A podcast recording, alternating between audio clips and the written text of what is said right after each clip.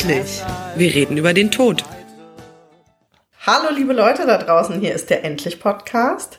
Wir sitzen hier mit einem Gast. Äh, neben mir sitzt Kati Borngräber auf der Endlich Couch. Hallo Kati. Hallo. Und mir gegenüber sitzt Susanne. Hallo, das bin ich. Und ich bin Caro. Und äh, heute fangen wir an mit unserer ersten Folge Endlich Interview, weil wir ja gerade damit angefangen haben, unsere Sendung so ein bisschen aufzuteilen. Und vor zwei Wochen gab es endlich zu zweit. Und jetzt haben wir eine ganze Folge lang nur einen Gast. Und wir sprechen mit dir über das Alter. Was lustig ist, weil du bist überhaupt gar nicht alt, oder? ja, ist die Frage, wie man sieht. Ja, okay. Du willst es also nicht auspusten, wie alt du bist. Also auf jeden Fall, ja. Kann ich ruhig machen. Also ich bin 39. Du bist 39, ja, und da passt du doch sehr gut auf unsere Endlich-Couch. Ich bin gerade 40 geworden und fühle mich auch überhaupt nicht alt. Aber äh, wir sprechen mit dir über das Alter, weil du einen Blog hast, der heißt Kati Kers. Über den sind wir auch auf dich gekommen. Und da war zu lesen, dass du angefangen hast, dich mit dem Alter zu beschäftigen, nachdem dein Opa an Demenz erkrankt ist. Da hast du nämlich Pflegewissenschaften studiert mhm. und dann ein Praktikum gemacht in einem Pflegeheim in Dänemark. Mhm. Korrigiere mich, wenn ich irgendwas falsch sage. Und danach eine Ausbildung zur Alltagsbegleiterin. Da möchte ich gleich noch wissen, was genau das eigentlich ist. Danach warst du Betreuerin in einem Pflegeheim und jetzt bist du Bloggerin und bloggst eben über das Alter und sagst auf deinem Blog, ich zitiere, ich brenne geradezu für das Alter. stimmt das alles soweit, Katja, oder habe ich was vergessen? Nee, das stimmt soweit. Also ich mache zwar noch ein paar andere Sachen, unter anderem auch, weil ich von diesem Blog nicht lebe. Also damit verdiene ich eigentlich eher selten Geld und mache das mehr so aus äh, Spaß und mhm. Freude. Aber das mit dem Brennen, das stimmt auf jeden Fall. Ja, und das kannst du erklären, woher das kommt oder was genau das ist, was dich daran mhm. ähm, am Alter so interessiert? So ganz genau kann ich es eigentlich nicht sagen. Also es ist, glaube ich, auch so ein bisschen gewachsen.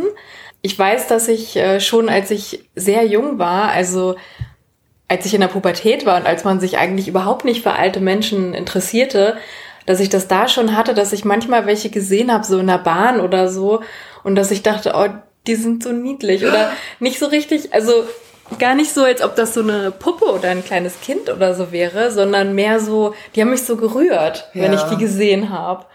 Und äh, ich wäre am liebsten hingegangen und hätte die umarmt.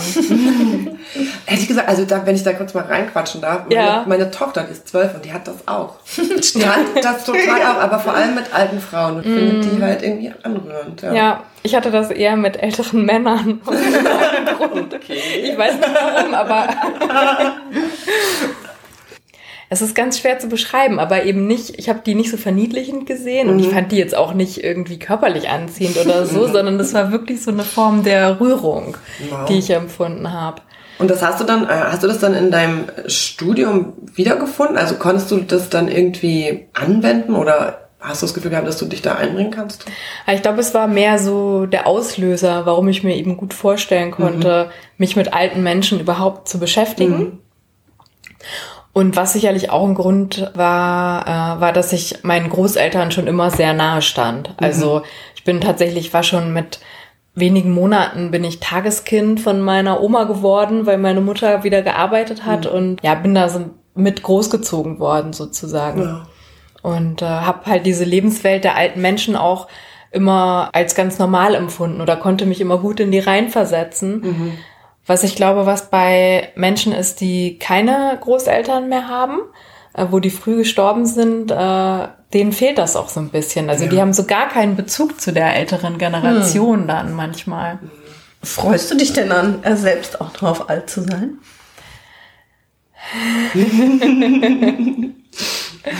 Gute Frage. Ja, also ich habe zumindest eine Vorstellung davon, wie ich gerne alt werden möchte. Mhm. Wenn ich jetzt mal krank werde, freue ich mich da natürlich nicht drauf. Mhm. Und es ist ja leider so, dass äh, gerade bei den sehr alten Menschen, also da gibt's ja kaum jemanden, der vollkommen gesund ist oder der keinerlei Gebrechen hat. Okay, aber dann hast du studiert und dann hast du in einem Pflegeheim gearbeitet auch? Also in dem, war das ein mhm. Altersheim, Pflegeheim? Mhm. Ja. In, und warum in Dänemark? Also das in Dänemark, das war tatsächlich nur ein Praktikum. Also ich habe da so eine sowas wie ein Auslands, also ich habe erst eine Zeit lang da auf einer Schule studiert. Also in Dänemark ist das ja anders. In Dänemark ist die Pflegeausbildung akademisch. Mhm. Das heißt, wenn du Krankenpfleger oder Pflegerin werden möchtest, dann studierst du und machst nicht eine Ausbildung wie hier bei uns. Und da gab es so eine Möglichkeit eben da so ein Programm mitzumachen, wenn man an einer deutschen Uni Pflegewissenschaften studiert hat. Okay. Und das war Uni und Praktikum. Und wie fandst du das, da zu arbeiten? War das dein erstes Mal? Das war mein erstes Mal tatsächlich, wo ich selber in einem Pflegeheim gearbeitet habe und das fand ich sehr interessant, spannend, natürlich auch schwierig wegen der Sprache. Also ich konnte mhm. nur ein bisschen Dänisch. Mhm. Dänisch ist ja auch jetzt nicht so super einfach. Nee, die alten Menschen konnten eigentlich auch meistens kein Englisch. Einer konnte sehr gut Deutsch, witzigerweise äh, weil der in einer Grenzregion aufgewachsen ist und bei Demenz kann man oft so Sachen, die man in der frühen hm. Kindheit, Jugend gelernt hat, die kann man dann hm. auch noch. Ja. Wow. Ja, aber ähm, das war natürlich, also das hat bei mir auf jeden Fall, was Pflege angeht, die Latte sehr hoch gehängt, weil Dänemark ein viel besseres System hat. Also es ist tatsächlich so, dass allein schon die Zahl der Pflegefachkräfte, die da für jeden Bewohner, also sozusagen diese Fachkraftquote, mhm. die es mhm. da gab, die war vollkommen unterschiedlich als die in Deutschland. Und, äh, also höher nehme ich an. Ja, mhm. auf jeden Fall höher. Aber hatte ich das äh, irgendwas über das Alter gelehrt dazu? Mm. arbeiten und oder ein Praktikum dazu machen?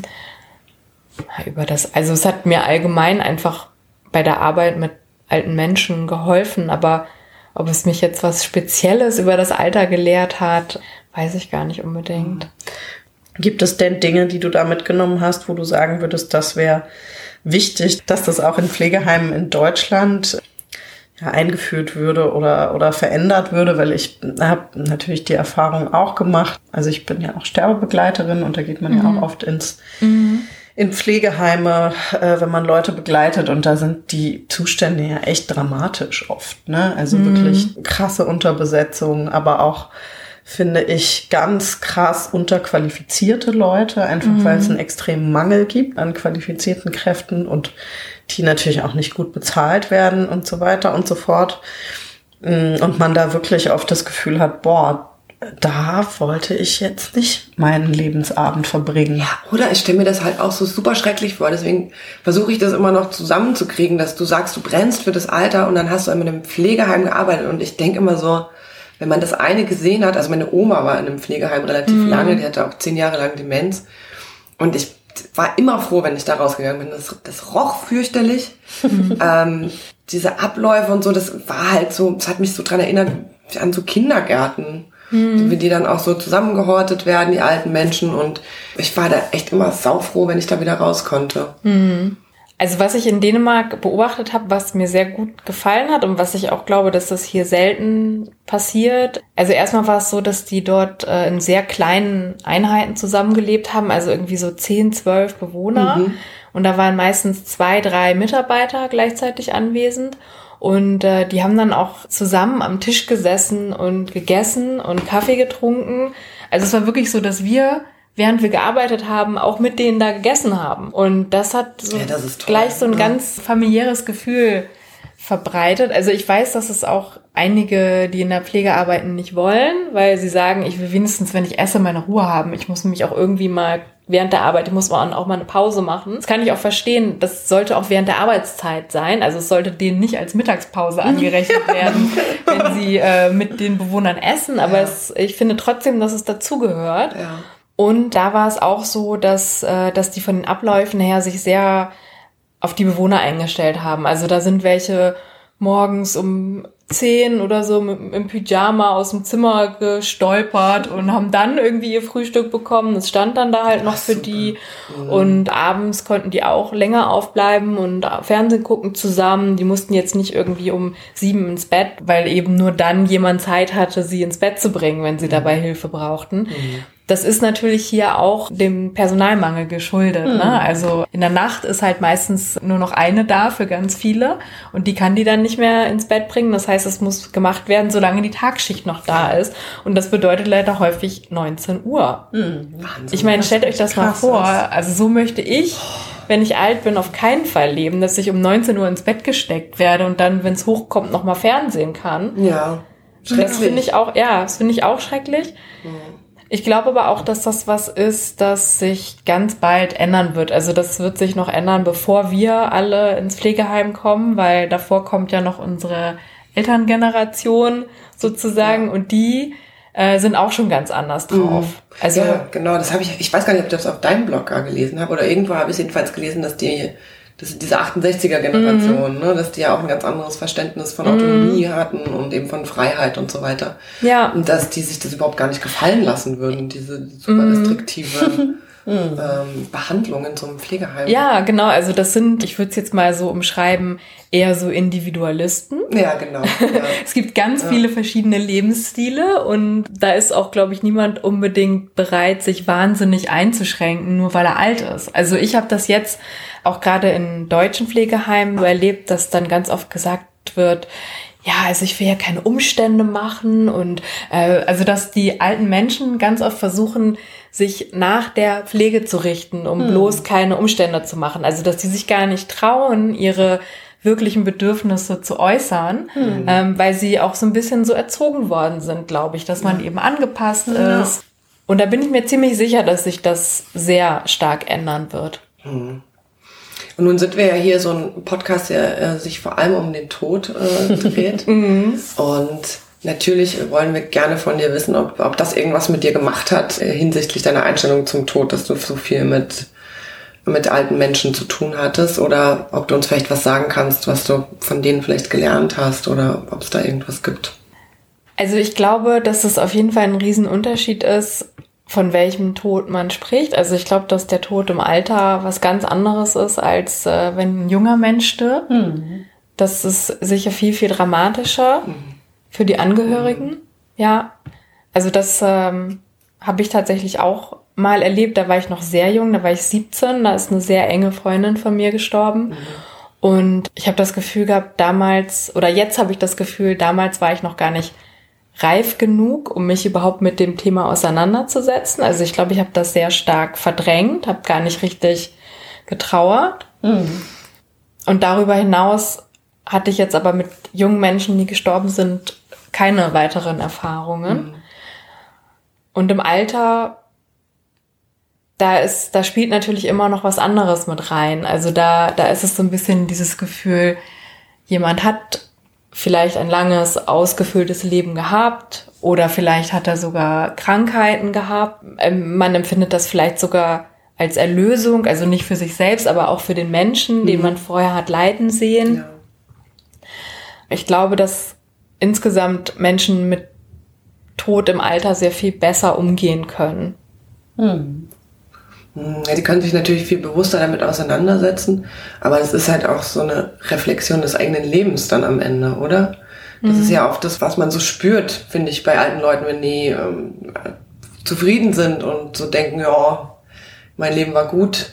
Jetzt kann ich auch gehen. Ja, jetzt kann ich gehen. Jetzt haben, dann haben mhm. sie vielleicht auch nicht so eine Angst davor. Also das Gefühl habe ich auch nicht, dass da so große Angst vor dem Tod herrscht. Vielleicht okay. eher okay eher vielleicht sogar, dass man sich das herbeiwünscht. Um erlöst zu sein?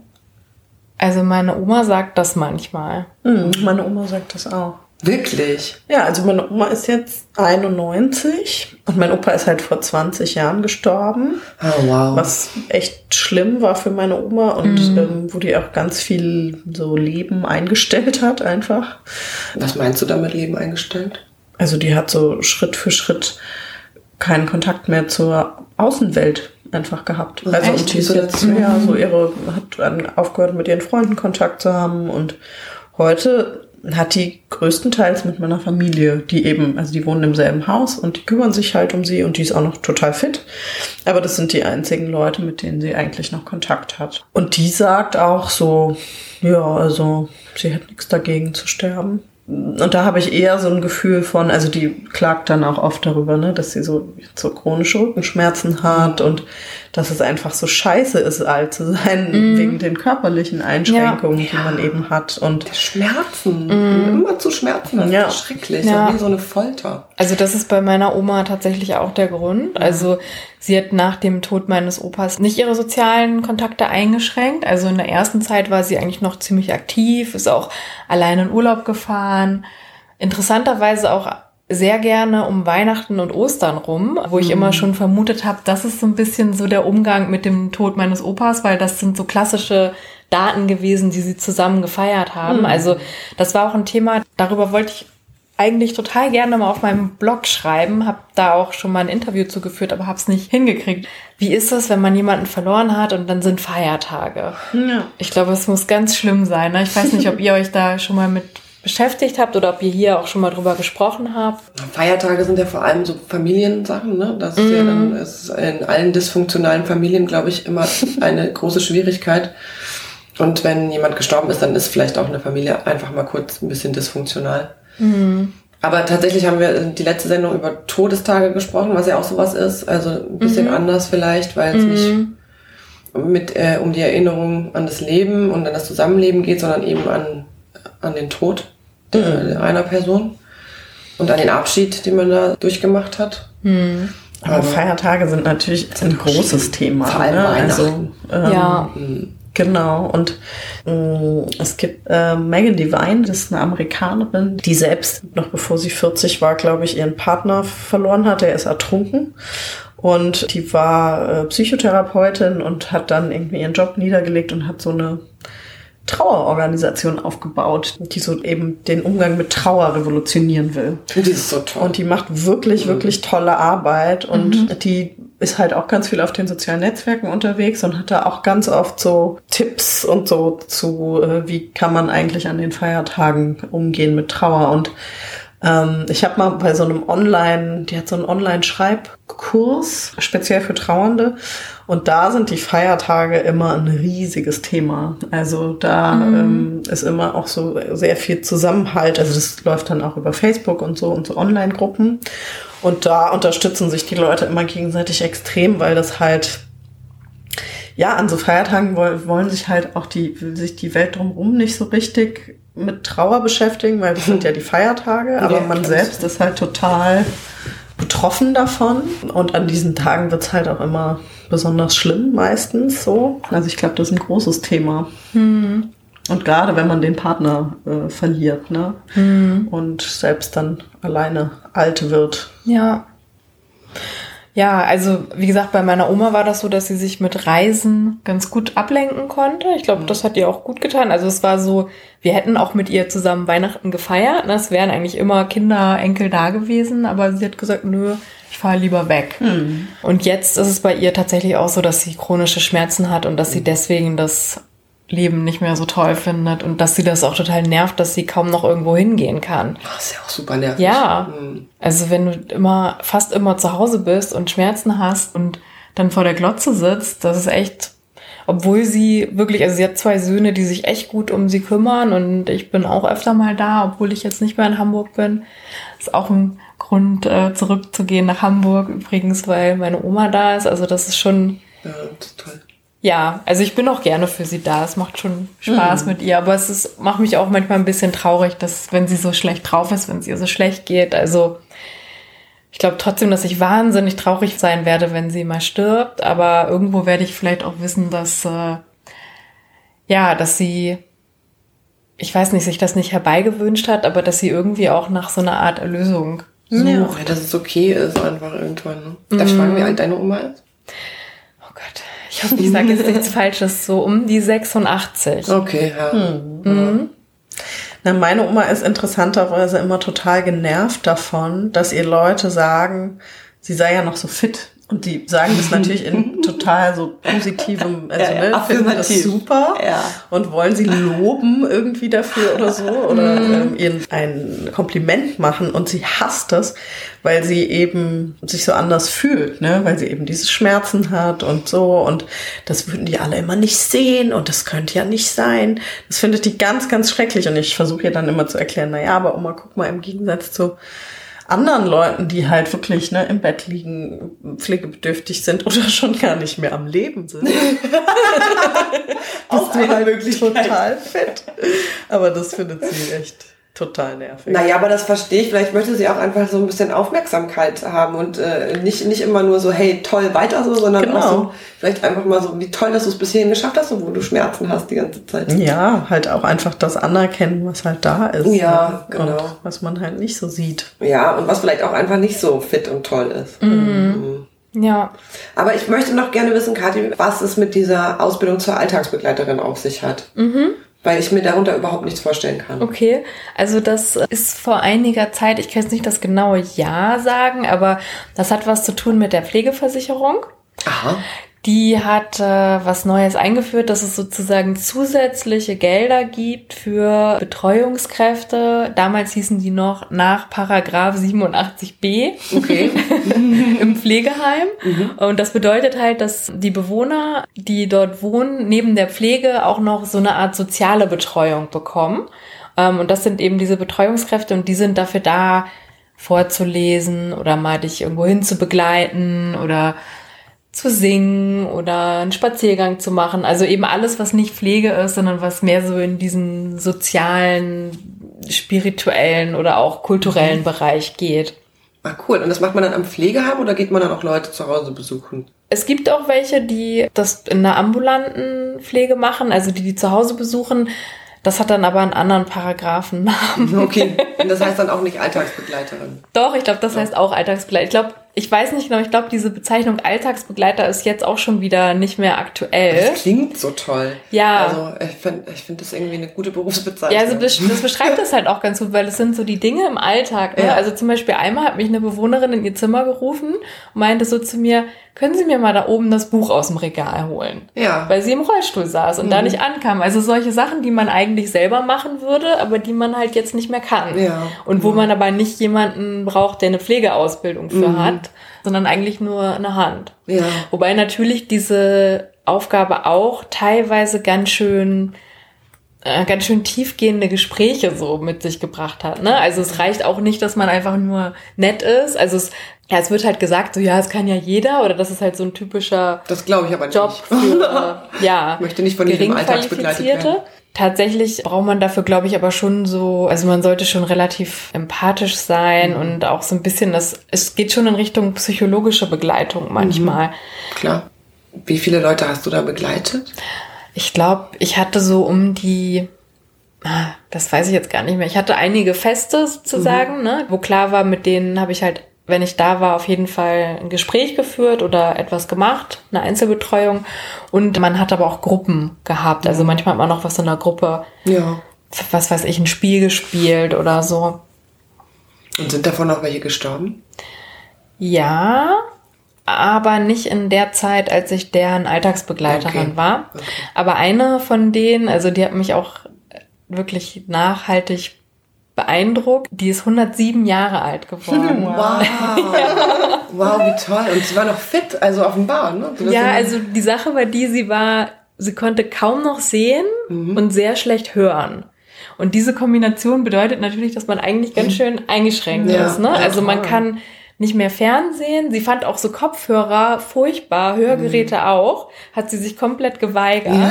Also im Prinzip ging das wirklich nur, also wenn sie einen gesehen hat, hat sie einen manchmal anhand der Umrisse erkannt und dann musste man mit ihr reden und ganz nah an ihr Ohr ran. So. Interessant. Und äh, sie war aber geistig noch vollkommen klar. Und äh, die hat ja praktisch ein ganzes Jahrhundert erlebt und die hat so tolle Sachen immer erzählt. Also es war, mit ihr hat man sich eigentlich immer unterhalten, weil es war so das Einzige, was sie noch richtig gut konnte. Und am besten war es auch, wenn sie geredet hat, so. weil, sie dich nicht gut hören konnte. Genau, Ja. und sie hat aber auch, also die kam hier aus der Gegend und hat ist dann irgendwann nach Hamburg gegangen, kurz bevor die Mauer zugemacht wurde, hat im Prinzip auch äh, zwei Weltkriege miterlebt. Also die, die war wirklich lebendige Zeitgeschichte. Ja, über die habe ich dann einen Blogbeitrag geschrieben auch und dann ist sie vier Wochen danach krank geworden, also ganz kurz, hatte einen Infekt, glaube ich, und ist dann ziemlich schnell gestorben. Also was auch ziemlich normal ist in dem Alter, dass Ja. man dann äh, an sowas halt Ja. stirbt. Aber sie hatte vorher überhaupt keine Krankheiten. Naja, Ja, ja, so, dieses, ne, ja. mit dem äh, nicht mehr sehen können und nicht mehr Ja. hören. Und ich glaube, sie hatte auch, also sie ging auch auf den Gehwagen und sie war vielleicht auch ein bisschen steif an einigen Gelenken, aber sie konnte noch gehen sogar. Mhm. Aber sie war natürlich nicht mehr wirklich kräftig. Sie war auch sehr klein und wunderschön. Die war echt, die war echt so toll. Die war, die war richtig toll. Also da war ich auch nicht die Einzige, die so richtig, ja, wie, wie soll ich sagen, sich richtig so ein bisschen mit ihr angefreundet haben. Also da war tatsächlich auch ein Mann in dem Pflegeheim, der war so um die 70 oder so. und die beiden haben sich richtig gut verstanden. Und er war so ein bisschen, er hat sie auch immer so ein bisschen betüdelt und sich immer um sie gekümmert. Er war so ganz galant zu Ja, ihr. ja, genau. 30-jährige Mann. Das wäre doch mal ein Ziel, oder? Das ist sowieso lustig im Pflegeheim, wenn dann da gesagt wird, ach, sie sind aber jung mit ihren 80, so, ne? Also dann, Ja, da verschieben sich so ein bisschen Ja. die Relationen, ne? ja, total. Ah, das ist voll toll. Und gibt es eigentlich so im, in Pflegeheimen oder so, gibt es da Trauerrituale? Also wenn Leute sterben, weil das passiert ja wahrscheinlich oft, ne? Ja, also tatsächlich nochmal kurz, um das die Geschichte mit dieser 107-Jährigen zu Ende Ja. zu bringen. Ich habe, äh, als sie dann gestorben ist, ihrem Sohn geschrieben, weil ich hatte den Blogbeitrag auch noch nicht veröffentlicht und habe ihn gefragt, ob ich das darf. Ja. Und dann hat er mich zu der Beerdigung eingeladen und zu der Trauerfeier und hat gefragt, ob ich mir vorstellen könnte, da den Text vorzulesen. Oh, wie schön. Ja. Wow. Das war auch für mich so eine riesige Ehre und das habe ich dann auch gemacht. Also das war, ich glaube, da war der noch nicht veröffentlicht. Also es war sozusagen die Premiere des Textes. Schön. Und das habe ich dann vor ihrer Familie vorgelesen und das war so richtig schön. Dann standen so ihre Enkelin vor mir und hatten Tränen in den Augen. Aber es war so, also alle fanden das halt total schön und ich auch. Ja. Und sie hatte mir auch erzählt in dem Gespräch von einem Lied, das sie total schön fand. Und dann habe ich dem Sohn gesagt, dass er das spielen könnte, wenn, also bei der Trauerfeier Ja. in der Kapelle. Und das hat er auch gemacht. Ja, nee, und genau, und zum Pflegeheim, also ich glaube, es gibt da ganz unterschiedliche Rituale. Das Pflegeheim, in dem sie wohnt und in dem ich auch damals gearbeitet habe und für das ich jetzt auch arbeite noch. Äh, allerdings mache ich jetzt da Öffentlichkeitsarbeit, also ich bin da ein bisschen in einer anderen Funktion. Na, du gibst dem Alter eine Lobby, immer noch. Ja, ja, das, Also. das auf jeden Fall. Und die sind anthroposophisch orientiert, also so ein bisschen an Rudolf Steiner. Und die haben im Keller einen Aufbahrungsraum. Äh, Und dort können eben die Bewohner, also die das möchten, können aufgebahrt werden und dann können die da liegen und dann können die, die es möchten, Abschied nehmen von denen. Toll.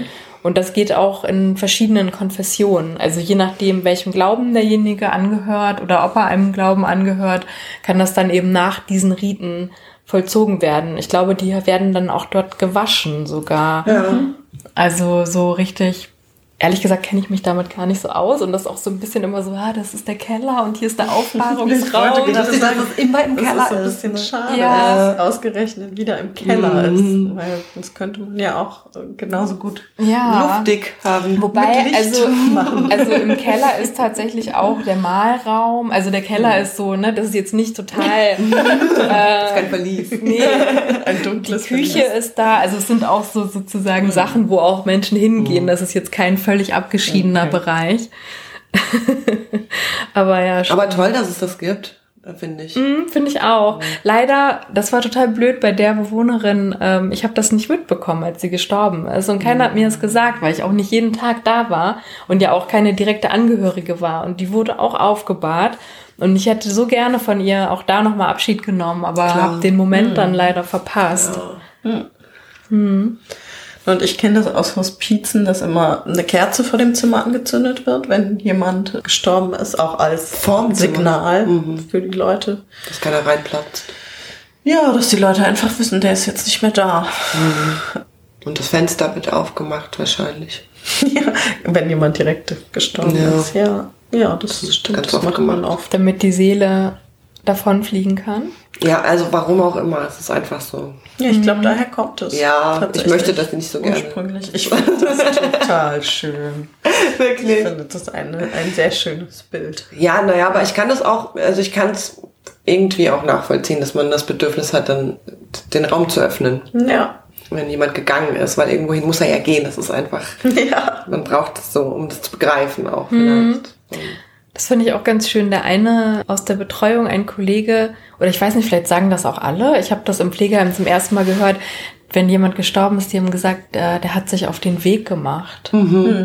Auch schön. Mhm. Muss, ich, muss ich jetzt noch so an so Fantasy-Romane denken, dann in dem Fall, aber Ja, der Ringe. ich auf den Weg Die gemacht. Gefährten sind auf dem Weg. Ja. ja, meine Oma ist ja auch in einem Pflegeheim gestorben. Und da gab es diese Möglichkeit leider nicht. Und das war total schade, weil als ich da nämlich ein paar Tage später angekommen bin, war sie halt einfach schon in der Kühlung beim Bestatter. Ja. Und kein, kein Abschied mehr möglich. Und das Und da hättest du die bestimmt auch noch mal sehen können. Ja. Das muss man nur wissen, dass man das dann noch mal kann. Ja, das Verrückte ist, eigentlich wusste ich das ja. Aber irgendwie ging es nicht. Also, Naja, das ist ja auch, auch das, was wir oft sagen, dass man da so, also dann noch mal extra Kraft aufzubringen oder noch mal extra den Aufwand zu betreiben, darauf zu bestehen und so weiter und so fort, das macht man dann halt in so einer Situation oft nicht. Aber wenn nicht, wenn man alleine ist oder Genau. wenn einem das so nahegelegt wird, dass man jetzt dann nerven würde. Ne? Ja, aber was ich so schön finde, also Sarah von den Sarggeschichten, die ja auch schon mal bei uns zu Gast war, die twittert äh, das immer mal wieder total gut, finde ich, dass halt Bestatter Dienstleister sind, ne? Ja. die dafür da sind, deine Bedürfnisse zu erfüllen und nicht andersrum. ja. Ähm, Ja. Und dass man wirklich eigentlich, dass eigentlich alles geht oder ganz, ganz viel geht. Mhm. Man muss es halt nur wissen, dass es diese Möglichkeiten gibt. Ja. Ich wollte noch mal fragen, also ich hatte auf deinem Blog ein Thema gelesen, was ich auch spannend finde, über Sexualität oder sexuelle Bedürfnisse im Alter. Und das fand ich lustig, weil ich gerade gestern ein Treffen mit meiner Hospizgruppe hatte und da unsere Koordinatorin auch darüber gesprochen hat, dass sie ähm, so sagte, hm, das kommt auch im Hospiz oft zu kurz, sozusagen, dass man überhaupt dem einen Raum gibt, ne? Also den Leuten zu sagen, gibt es da eigentlich noch Bedürfnisse und gibt es da irgendwas sozusagen, was unerfüllt ist oder so. Und das fand ich spannend. Da hast du ja auch einen, einen Blog-Eintrag drüber geschrieben und vielleicht kannst du ein bisschen was dazu sagen. Ja, also ich glaube, das ist ein totales Tabuthema. Also ähm, ich habe tatsächlich gerade einen aktuellen Bericht auch über ein Pflegeheim hier in Kreuzberg, die LSBTI-sensible Pflege anbieten. Und das habe ich gerade bei Facebook in so einer Gruppe gepostet. Und da hat so eine Frau als Kommentar gepostet, so in dem Alter sexuelle Orientierung und dann so ein Smiley, der sich totlacht. Und ähm, dann kam aber Wahnsinn, glücklicherweise auch äh, ganz gute Kommentare dazu Ja. von den anderen. Also es war dann wirklich eine ganz gute Diskussion, fand ich, wo halt gesagt wurde, also erstmal kann deine sexuelle Orientierung eine Rolle spielen, auch wenn du das gar nicht mehr praktizierst. Auf jeden Hat Fall. was mit Identität Das ist aber ja, zu genau. tun, ne? Ja. Also gerade auch bei ähm, Homosexuellen, äh, jetzt, die jetzt alt sind, die haben halt wirklich äh, in einer Zeit gelebt oder waren jung, wo, ähm, wo das noch strafbar war, Ja, wo man ins Gefängnis kommen konnte, wenn man als Mann Sex mit einem Mann hatte. Und äh, die haben da ganz, also wenn man mal so an Biografiearbeit denkt, da ist auf jeden Fall, spielt das eine ganz wichtige Rolle. Ähm, und das ist halt auch wichtig, dass die, die mit denen arbeiten, darauf eingehen können. Ja, ja, ja. Aber auch so ist es so, dass ganz viele Menschen im Alter auch noch sexuelle Bedürfnisse haben. Und ja, also ich bin auf jeden Fall auch der Meinung, dass das ja wichtig ist und dass dem eben Raum gegeben werden sollte.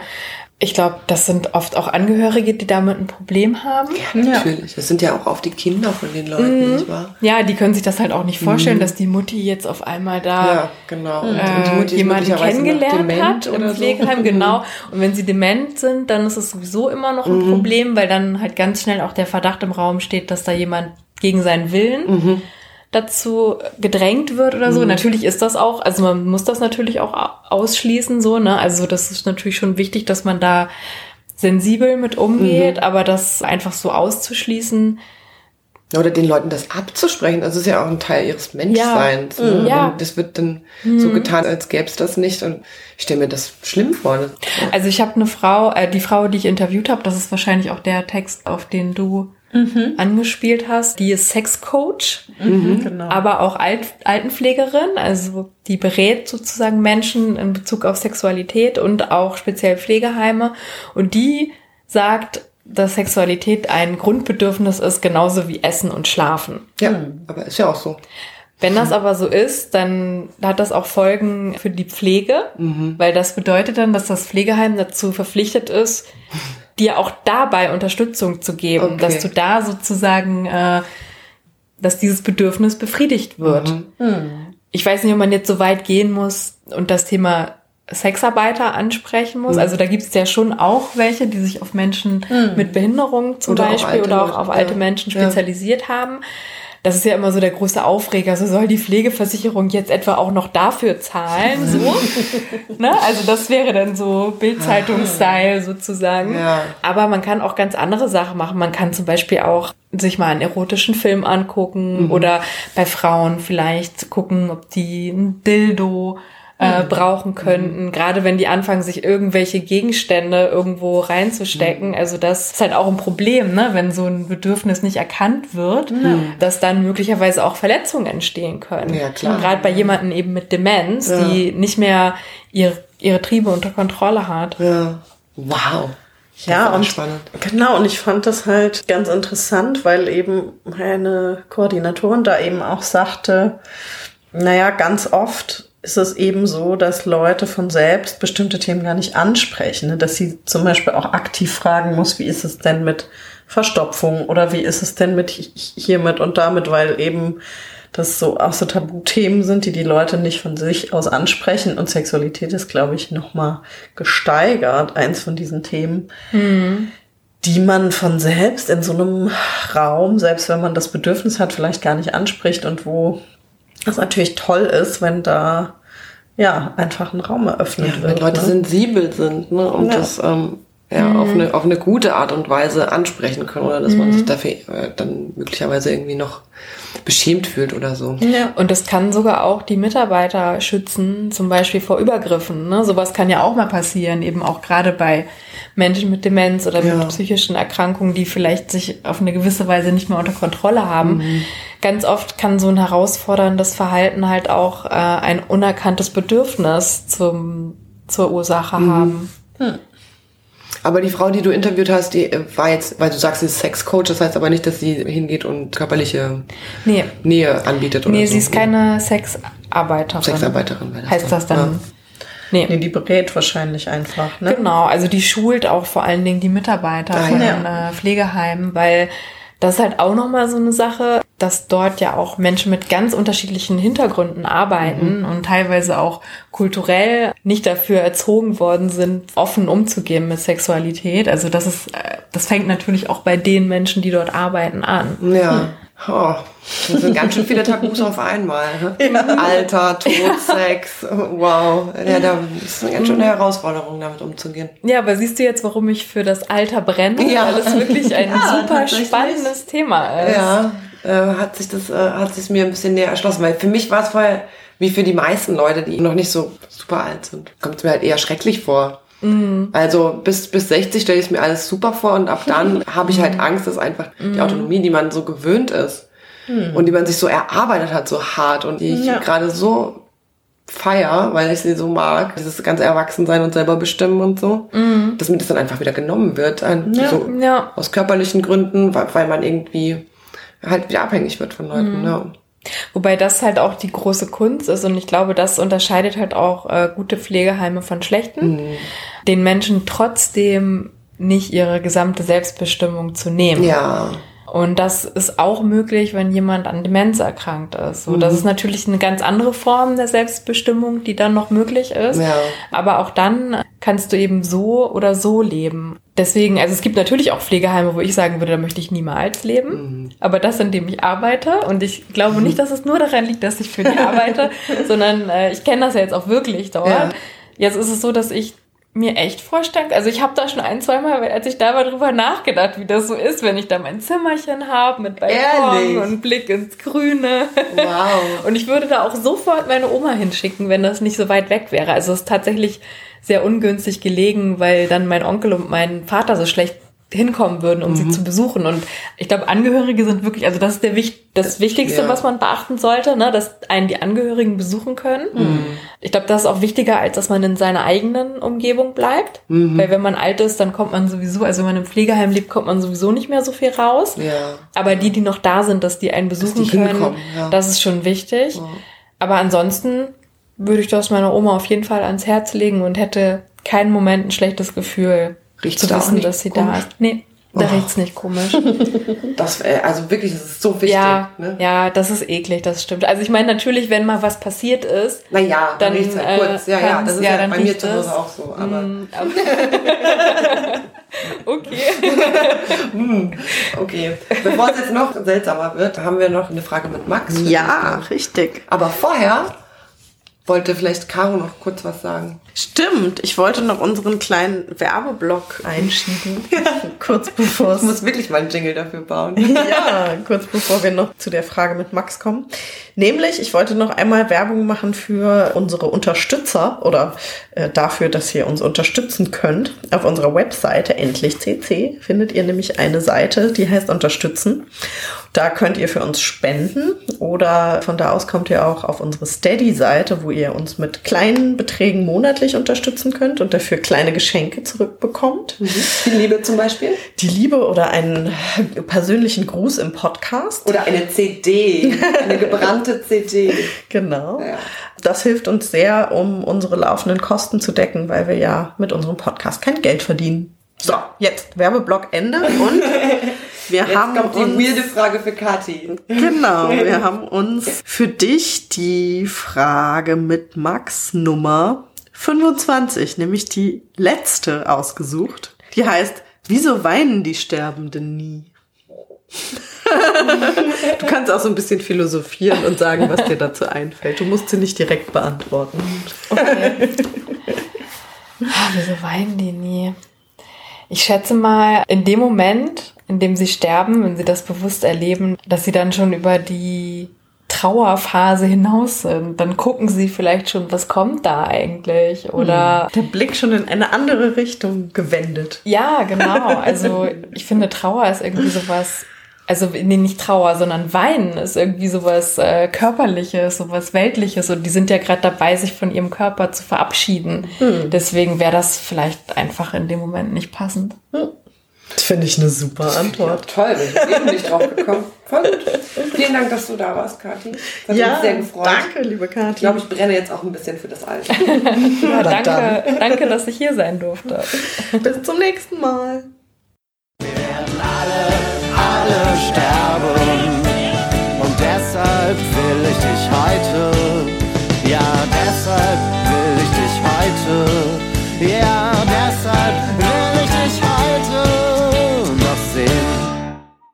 Endlich. Vorbei.